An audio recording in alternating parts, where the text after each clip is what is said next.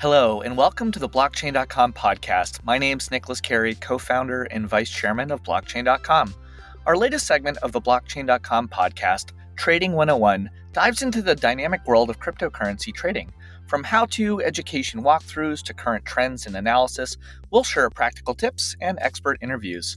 On January 10th, 2024, the first US listed Bitcoin exchange traded funds were approved by the Securities and Exchange Commission, representing a significant step toward greater institutional acceptance of Bitcoin. Here to talk more about the impact of this approval is Benjamin Dean, Director of Digital Assets at WisdomTree, one of the leading fund managers to have its spot Bitcoin ETF application approved by the SEC. So we're super lucky to have Ben with us today.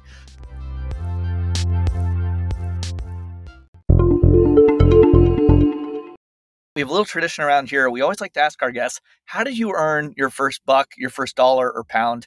Tell us a little bit about how you started learning about money. Well, Nick, it's nice to see you again. It's been a little while, but uh, it's always a pleasure to be with you. Uh, first buck.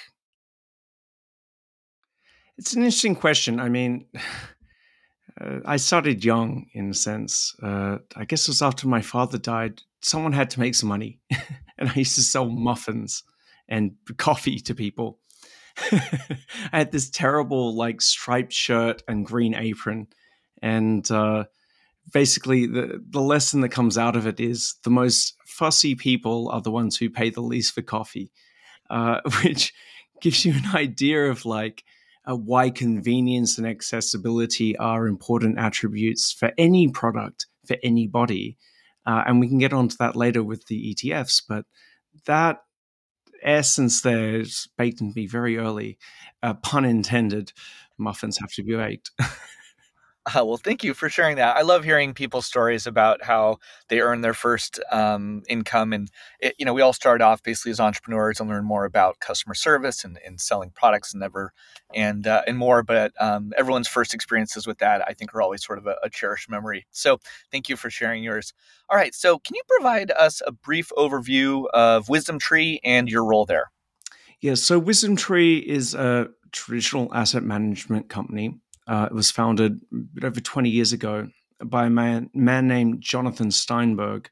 And his whole thing at some point was he looked at the ETF model, exchange traded funds, and he looked at mutual funds. And he said, ETF is a superior structure on several different dimensions transparency, accessibility, convenience. Um, and so he looked at that and said, all right, ETFs are better than mutual funds, which are opaque in their background. They don't trade every day. You don't know what's in them necessarily. Uh, and then the fees, of course. So WisdomTree has built a business over about 20 years plus around ETFs.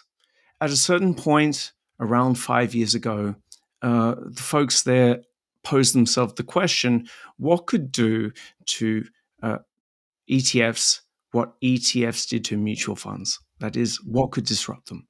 And they looked at this new technology, this distributed ledger or blockchain technology, and they said, that's very interesting. Um, and so, in the meantime, they brought on people like me, uh, who has a cybersecurity background, uh, to build out a team in digital assets for over 30 now. And my job basically is to work on both sides of the Atlantic, uh, in Europe and the United States, uh, helping people think about where the world is going and how we harness the opportunities and mitigate the risks that new technology brings. Oh, cool job. Well, thank you for sharing a bit more about that. So, for our listeners that um, have maybe been hearing headlines about ETFs, um, would you do us the favor and sort of define what is an ETF? What is an exchange traded fund? Yes, so it's uh, actually, in this uh, context of the Bitcoin ETF approvals, it's kind of interesting, and I'll, I'll try and give some the listeners a bit of color. Uh, basically, what you do is you create a vehicle in which investment is done, like assets are collated, and then people are able to get exposure to that via shares that are traded on exchanges uh, when the exchanges are open. Now, that essentially means that it's you, it would be very difficult to get exposure to those underlying assets individually. And by putting it into an ETF, it makes it easy, convenient, familiar, and uh, gives people just a better way in which to gain exposure to whatever asset or whatever asset class they wish to do. Most are structured around indexes. Um, WisdomTree started with Smart Beta. Um, however, in this specific case around the Bitcoin ETFs, it's actually a bit incorrect. Even in the SEC filings, they talk about them being exchange traded products, which is what they are. It gives exposure to a specific product or thing, uh, which is Bitcoin in this case. Uh, but there are many, many, many other ETPs, they call them, uh, in Europe and in other countries.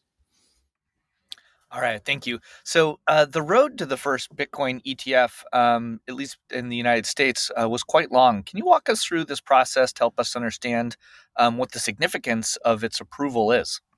Yes. So um, anybody who's seen the Social Network movie knows about the v- uh, Winklevoss twins or the Winklevi, as some people like to say. Uh, 13 years ago, um, they attempted to list the first exchange traded product, essentially, in the United States of America. Uh, they were unsuccessful, and every other applicant over the last 13 years has been unsuccessful in the United States of America. Now, in other countries in the world, these kinds of products have been available for a very long time now. I mean, I was in Brazil just the other month, and they've had them for years. They've got 13 of these things listed on their um, stock exchange. So it comes to a head basically in the United States of America where the SEC is forced after court rulings ruling that they'd been arbitrary and capricious, treating futures products differently to spot or physical products. And the decision was made a couple of weeks ago that yes, the spot products can go ahead. And uh, that's what's happened. It's been a very long road. And uh, well, when you've got court rulings and uh, you've got to treat like products alike, that's what happens. Thank you for explaining that. So um, let's go into this a little bit. Um, why might someone consider, um, you know, using an ETF over just a regular stock, for example? Um, give us a bit of a maybe a little more color on that for those that are uninitiated. So it's not so much a question of ETF versus stock; it's ETF versus other means of getting exposure. There have been many ways to get exposure to Bitcoin over the years. Uh, futures products have been approved in the US for many years uh, they come with a cost, which is the rolling cost and then potential con- uh, contango. Uh, one can buy uh, micro strategy shares or like any company that has a lot of Bitcoin on their balance sheet. And then one can also buy stocks in companies that mine Bitcoin. So they're all proxies, but they each come with their own shortcomings. I mentioned the ones for the futures, but whenever you're investing in a company, it comes down to management decisions and the other risks that any business is subject to, right? Here, you can just buy Bitcoin straight up. And it's cheap, it's convenient, uh, it's transparent, uh, and you don't have to deal with the security issues. Now, Nick, did you ever write down your seed phrase on a piece of paper well, it's important for people that are self custodying their crypto to understand there's a big difference between holding a, the custody of your own crypto versus entrusting potentially a fiduciary uh, duty to a third or counterparty to do so. But again, they come with different sort of, uh, it's a different product offering, really. So if you're going to hold your own crypto, you definitely need to be careful how you hold your security phrase. I lived in, I, I did cybersecurity for 10 years and I know how to do it, but not everybody works in cybersecurity for 10 years, right? I mean, the other way to do it was to buy uh, bitcoins on an exchange, usually offshore for US people, which is difficult. And then they have a nasty habit of either blowing up or people disappearing and faking their own death in India. this is, I laugh only because it's just kind of comedic, but it's not funny for the people whose money has been lost, right? So, what you get with an ETF wrapper is something that is reliable, regulated, secure. It takes all of the difficulties away that one would have to deal with if one were trying to use the other means. And, and in that way, it's, it's a more optimal structure for people. So, why now? Why are asset managers um, looking to provide this vehicle for their clients? And it's some big asset managers, arguably some of the most famous, you know, financial houses on Wall Street. Um, after 13 years, the SEC has uh, provided approval. Um, what do you think sort of gotten us to this moment in time in history? Well, uh, history moves at certain paces. I have a wonderful slide that I show to clients, which is um, the pace at which technology is adopted over time and the S curves essentially. Right. Uh, slow, slow, slow, and then super fast. and it depends on the technology. In this case, it's not refrigerators or automotives, right? Which are physical goods that have to be manufactured, they have to be distributed, people have to be able to buy them. And then you have to have all the kind of ancillary things around them, like gas stations and roads. Here, we're talking about open source software that is available to anybody with a cell phone and an internet connection. And so the spread of the technology at the rate at which it's happened is characteristic of those inherent traits of the technology. I've lived in so many places. Uh, I could give you a long story, but I know we don't have time. Uh, every corner of the world I've been to in the last decade, I turn up and there's somebody looking at this technology who's using it, commercializing it, making it something that's useful to people. And it turns out in different parts of the world, people have different problems. Hyperinflation is the biggest one. But then there's also capital controls and uh, dysfunctional banking. This technology is a simulation of money, essentially and it's available to anyone with a smartphone and an internet connection, which is the majority of the world's population these days. It's no wonder that it's spread this fast, but it's super fascinating to see how it keeps unfolding with events like that which we've been talking about. Yeah, I think for those of us who've been in this space for a long time, you sort of had like a mild cheer go up um, at the beginning of this year when finally these ETFs were approved, as they sort of represent a meaningful, um, I would say, milestone in the institutional adoption and the market expansion, um, especially of Bitcoin first, and then hopefully paving the way um, for more later this year. Um, so, for those that are building a portfolio, and I think you just spoke really eloquently about, you know, sort of the broader um, opportunity set with, uh, especially Bitcoin and some of these other um, asset classes. But um, you know, how do they sort of evaluate different ETFs? You know, what are some of the considerations they can take? Um, you know, I think a lot of millennials have direct exposure to crypto, but not necessarily into these types of financial offerings. And so, just to give a sense for what you know, how they compare to each other to the extent you can sort of describe that, I think it'd be helpful for people to learn. The simplest answer is if somebody takes a purely passive portfolio that is exposure to all assets, whatever their distribution is. Uh, digital assets is 1%. So if you aren't taking 1% exposure to this emerging asset class, you are making an active decision to, to say, I think it's going to zero. A purely passive portfolio has 1% in it. And we see in the coming years whether that grows or not but it's a very active decision to not take any exposure whatsoever. A. B. Diversification. Uh, digital assets are one of the least correlated asset classes with other major asset classes. It makes it quite unique, a little bit like gold. Um, so, in that sense, in a portfolio diversification, if you want that, this is one of the best vehicles you could possibly get.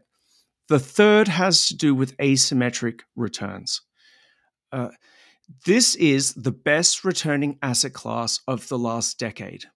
That is now a fact, which can't be debated. It's a fact. And so, unless you go into early stage tech and, and do angel investment or venture capital, like it's very hard to get that asymmetric upside that one can get from this asset class. And that's how people should think about it in a portfolio. It doesn't need to be 100%. It needs only be the passive approach would be one.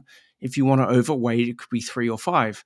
It's up to you. It's up to your risk reward ratio. But there are facts that are now established. It's the best returning asset class. It has asymmetric upside and the correlations are low. They change over time, like any correlation, and people will know what that means. Uh, but that's what reality is, and people have to deal with it. So I think where we are today, and we've done a bunch of research on this um, here at blockchain.com, but uh, over the basically the past decade, you know, maybe there's 200 or 250 million people in the world that have some exposure to digital currencies and digital assets like Bitcoin. And so, over the next decade, we expect that the digitization of financial services, the extension of the capability to exchange wealth over the internet will continue to expand.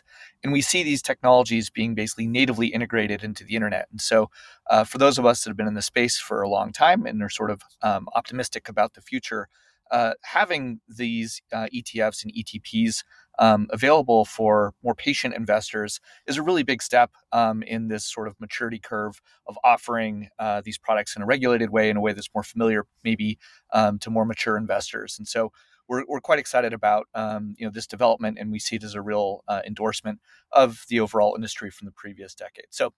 Um, I guess I'll, I'll, ask you sort of an open-ended question, and, and feel free to take it any way you want. it's a little early, obviously, since it's just been a, a couple weeks. But you know, what impact do you think um, these ETF approvals, especially um, out of the SEC, uh, because they were sort of last to, to approve them, will have on sort of the traditional financial and the crypto industry at large? Maybe you know over the next uh, four to five or, or, years, or maybe longer. And you know, just no one's going to hold you to to these uh, views, but just sort of like maybe extrapolate a little bit about you know what the implications are. Sure thing. Like Nick, I think last time we talked, we talked about the adoption curve where new technologies are introduced. You and I both like the concept, and it is actually one that is telling. Uh, new technologies turn up, they usually start as hobbyist things.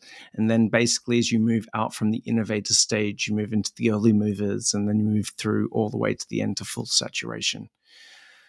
So, what we're watching is that process take place. These approvals the other week in the United States of America are one sign along the way, but by no means is it like the only sign. And uh, this will keep progressing.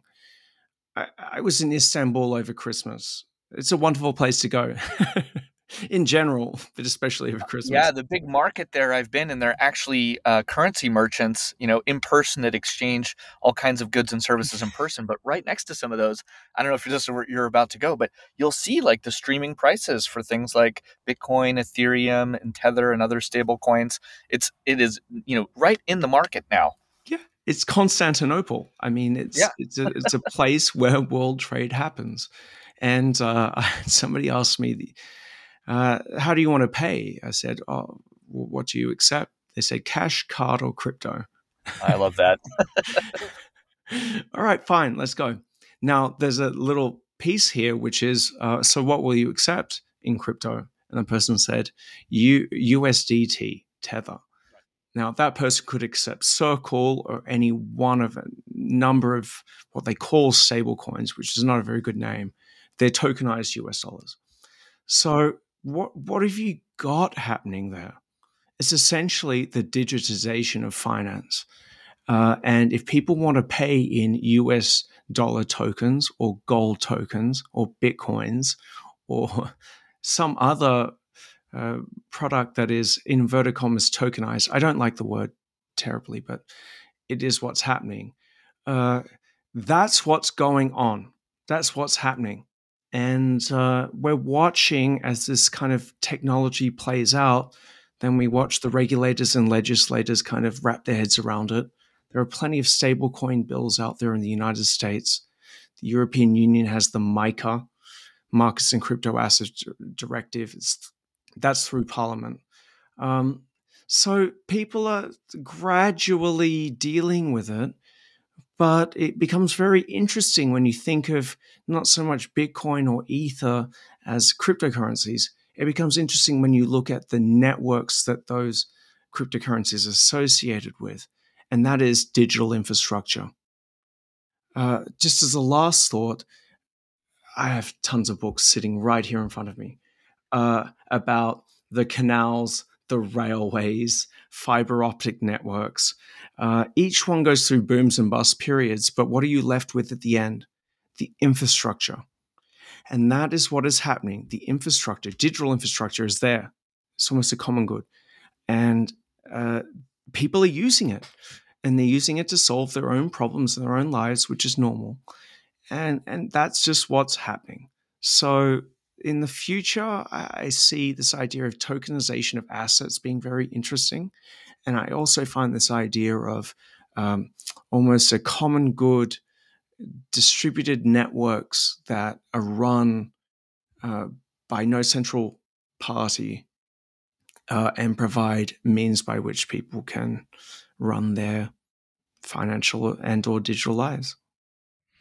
Well, I think that's a, a nice vision. It's something um, that I know a lot of us here at blockchain.com have cared a lot about and been passionate for uh, over the previous decade, really building a financial utility natively into the internet that allows anybody to exchange wealth as quickly as sending packets of information uh, from here to New York or to Singapore or to Turkey or anywhere else. And so it seems so uh, obvious, right? like you've been working on it for years, and so have I. It seems so obvious and and you get these little steps along the way where it creates validation for people who think that perception's greater than reality. Um, fascinating to watch play out, and I'm glad that we get to you know play a little part in it as we keep. Well, thank you for on. your contributions uh, to the work, um, and uh, thank you for spending time uh, with our audience to teach us a little bit more about what's going on with uh, the launches of the uh, ETFs in the United States and then around the. Uh, remember to subscribe to our channel and leave us a review if you enjoyed today's episode.